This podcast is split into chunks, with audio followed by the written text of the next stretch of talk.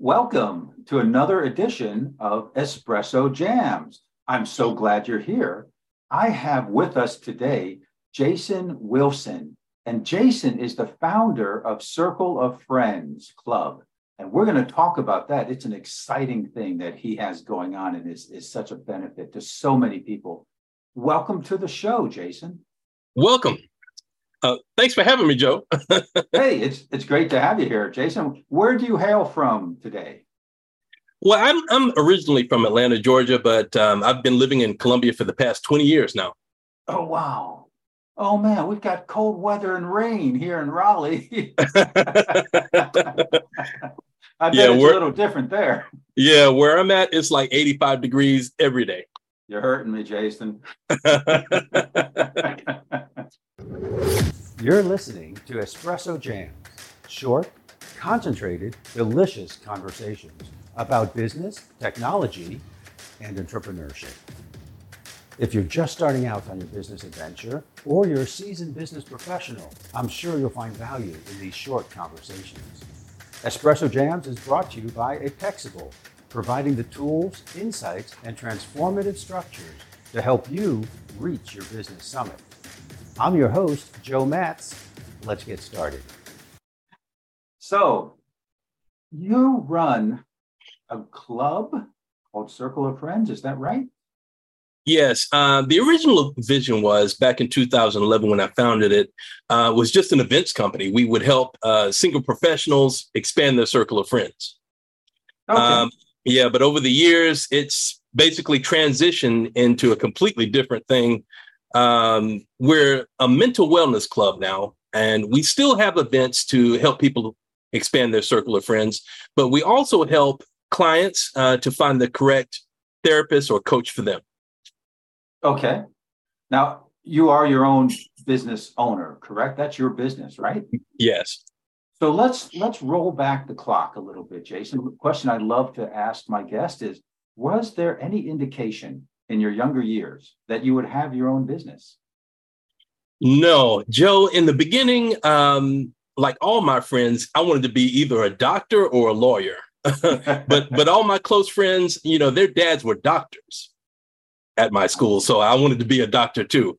And one of the popular shows in that time was Saint Elsewhere. So oh, you know, yeah. So, you know, we used to watch that every single night and go back to school and talk about that. okay. so, when did things change for you? So, things changed for me uh, when I was in college. I went to Morehouse College in Atlanta. And um, during school, I worked at a private health club. And, uh, you know, fitness has always been a passion of mine, but um, I was really, really passionate about working out with weights. And um, I was really passionate also about helping other people with their exercise programs. So I became a personal trainer. Okay. And uh, from there, you know, uh, I started my own business as a personal trainer. And I was really passionate about that. And I did really, really well. So I was in the fitness field for about 10 years. And uh-huh. um, yeah, yeah, I really enjoyed the fitness field. Yeah. Well, I see a trend from being a doctor, wanting to be a doctor and a lawyer. That's helping people and then being a physical therapist is also helping people. And now i think if i if i might jump a little bit you're helping lots of people with your circle of friends club. Right. Yes. Absolutely amazing. Yeah. Oh yeah. So tell me a little more about the circle of friends club if you would. Well, it's a huge vision, Joe, and um, you know I had to do this in stages. So I, I found out this year that what I'm really going to focus on is transferring my website, uh, where I have about 200 people that are in my circle right now.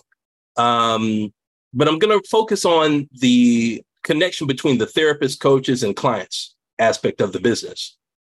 Okay. So um, I think that an important part of that is that for clients, it's not really easy to find the right therapist or coach for them because of personality, conflicts and other conflicts.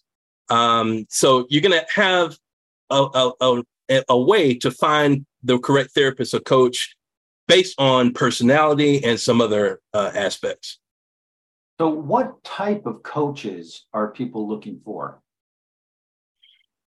Mm, mindset coaches, um, a coach where uh, it can help you to have a space where you can express feelings that you've had for years that are bothering you uh, and causing depression, anxiety, suicidal ideation, and other mental health issues.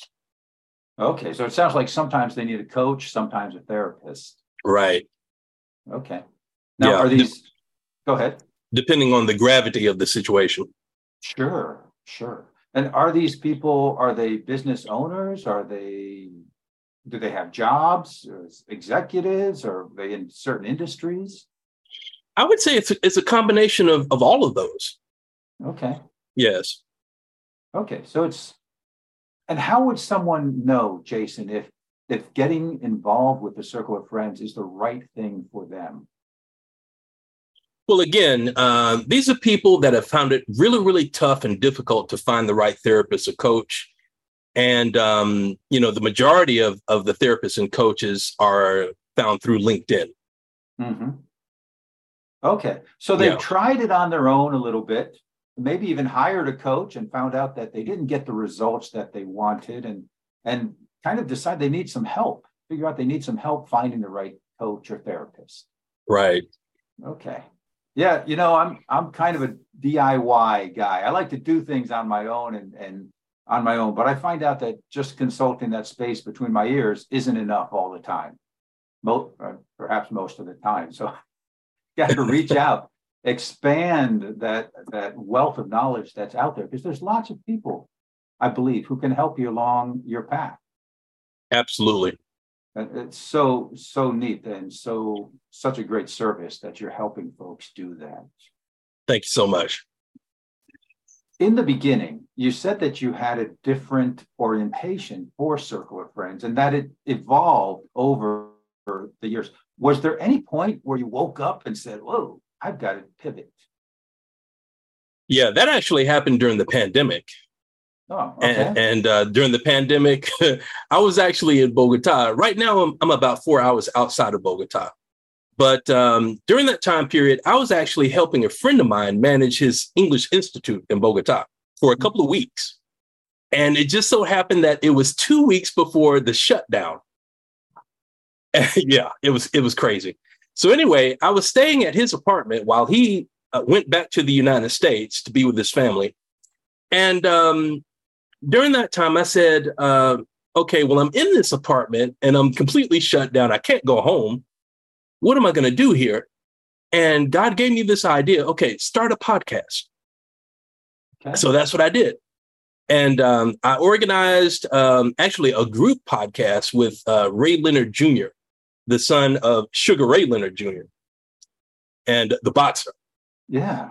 And- would you like to get in front of more of your ideal clients and at the same time build your brand and create evergreen content? Well, you can do that with podcast guesting. This very moment, you're listening to a podcast that may have been published today or three weeks ago or three years ago. In a very real sense, you're engaging with the speakers, hopefully enjoying yourself and learning something new at the same time and you're getting to know the guest and how they help their clients, their customers, and the problems that they solve. You may even be their ideal client and want to learn more about them and download one of their free resources you can find in the show notes, or maybe even become a client of theirs. See, when you're a guest on a podcast, you will enjoy that same kind of engagement. It is perhaps the easiest, most cost effective way to get in front of new audiences. Yeah, so uh, Ray Leonard wow. Jr. came to my event, and um, it, was a, a, small event. It, there were only about six people at this event, and um, ten minutes before this event started, Joe, there was a blackout in my neighborhood, and we lost the power, and I couldn't do the event. I was scrambling, trying to figure out what I was going to do, and uh, I finally got in touch with Ray. He said, "Jason, you know, don't worry about it. This kind of thing happens when you're trying to do something positive." Mm-hmm. And then maybe five minutes later, the power came back on and we were able to do the event. So it was great. And uh, from there, I started to do interviews on my own. And um, the next interview that I had was with uh, the keyboardist from the Isley Brothers. wow. Chris Jasper. Okay. Yeah, yeah, yeah. Wow. So I don't know. It was just like a, a chain of events that happened after that. Um, but then I, I also got the idea of restarting the whole idea about Circle of Friends. Okay. Yeah. So you started the podcast and got some great guests there in the beginning. That's absolutely amazing. What a great way to start a podcast. Yeah. And that inspired you to do what? So that inspired me to create my own podcast show, uh, which was Living on Purpose podcast. And um, so I did a series of interviews and I got in touch with James Hagler, who is the son of Marvelous Marvin Hagler, another famous boxer from the late 80s, 90s. He was the middleweight champion of the world at the time. And um, so I asked James, would he be interested in being my podcast co host? He said, Yeah, Jason, sure. So then we we had that season of interviews, and then um, we stopped the season, and I created Victory Circle podcast, which, which is my current podcast show right now. Okay. Wow. Yeah. Now, looking back and with the experience and success that you have today, what do you wish you knew a few years ago that you know now? I think I would say social media management and podcast editing. Podcast. I wish I hadn't. yeah. Yeah, because I started a media company where I actually produce podcast shows for my clients. And um, I also do podcast editing and social media management. So I wish I had known that three, four years ago. Why? Well, of course, you know, I would be in the position now where I have people that work for me doing this activity. so you'd be fur- you'd be further along the path than you are today. Exactly. Yeah, I'm okay. a one man show right now. okay. Oh, that's a lot of work. Um, and I yeah. know editing podcasts can be a lot of work. Sure. Sure. But it's a lot of fun too. I enjoy it. I really enjoy it. Yeah, that's so that's so important. But Jason, um, how would someone now we talked about um, folks who who have tried to do things on their own and they they get a little bit frustrated. How how do people find you? Um, they can find me through LinkedIn. I'm on LinkedIn a lot. Uh, that's where I, I do the majority of my engagement with uh, my community.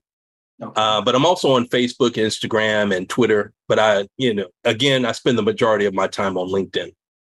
So let's talk about engagement on LinkedIn. What have you found gives you the best engagement on LinkedIn? Well, that's a good question. You know, what I found out this year, Joe, was a newsletter. A newsletter? Yes. Okay. And I had no intention of, of doing a newsletter this year but again, God gives me, you know, ideas and encouragement and direction.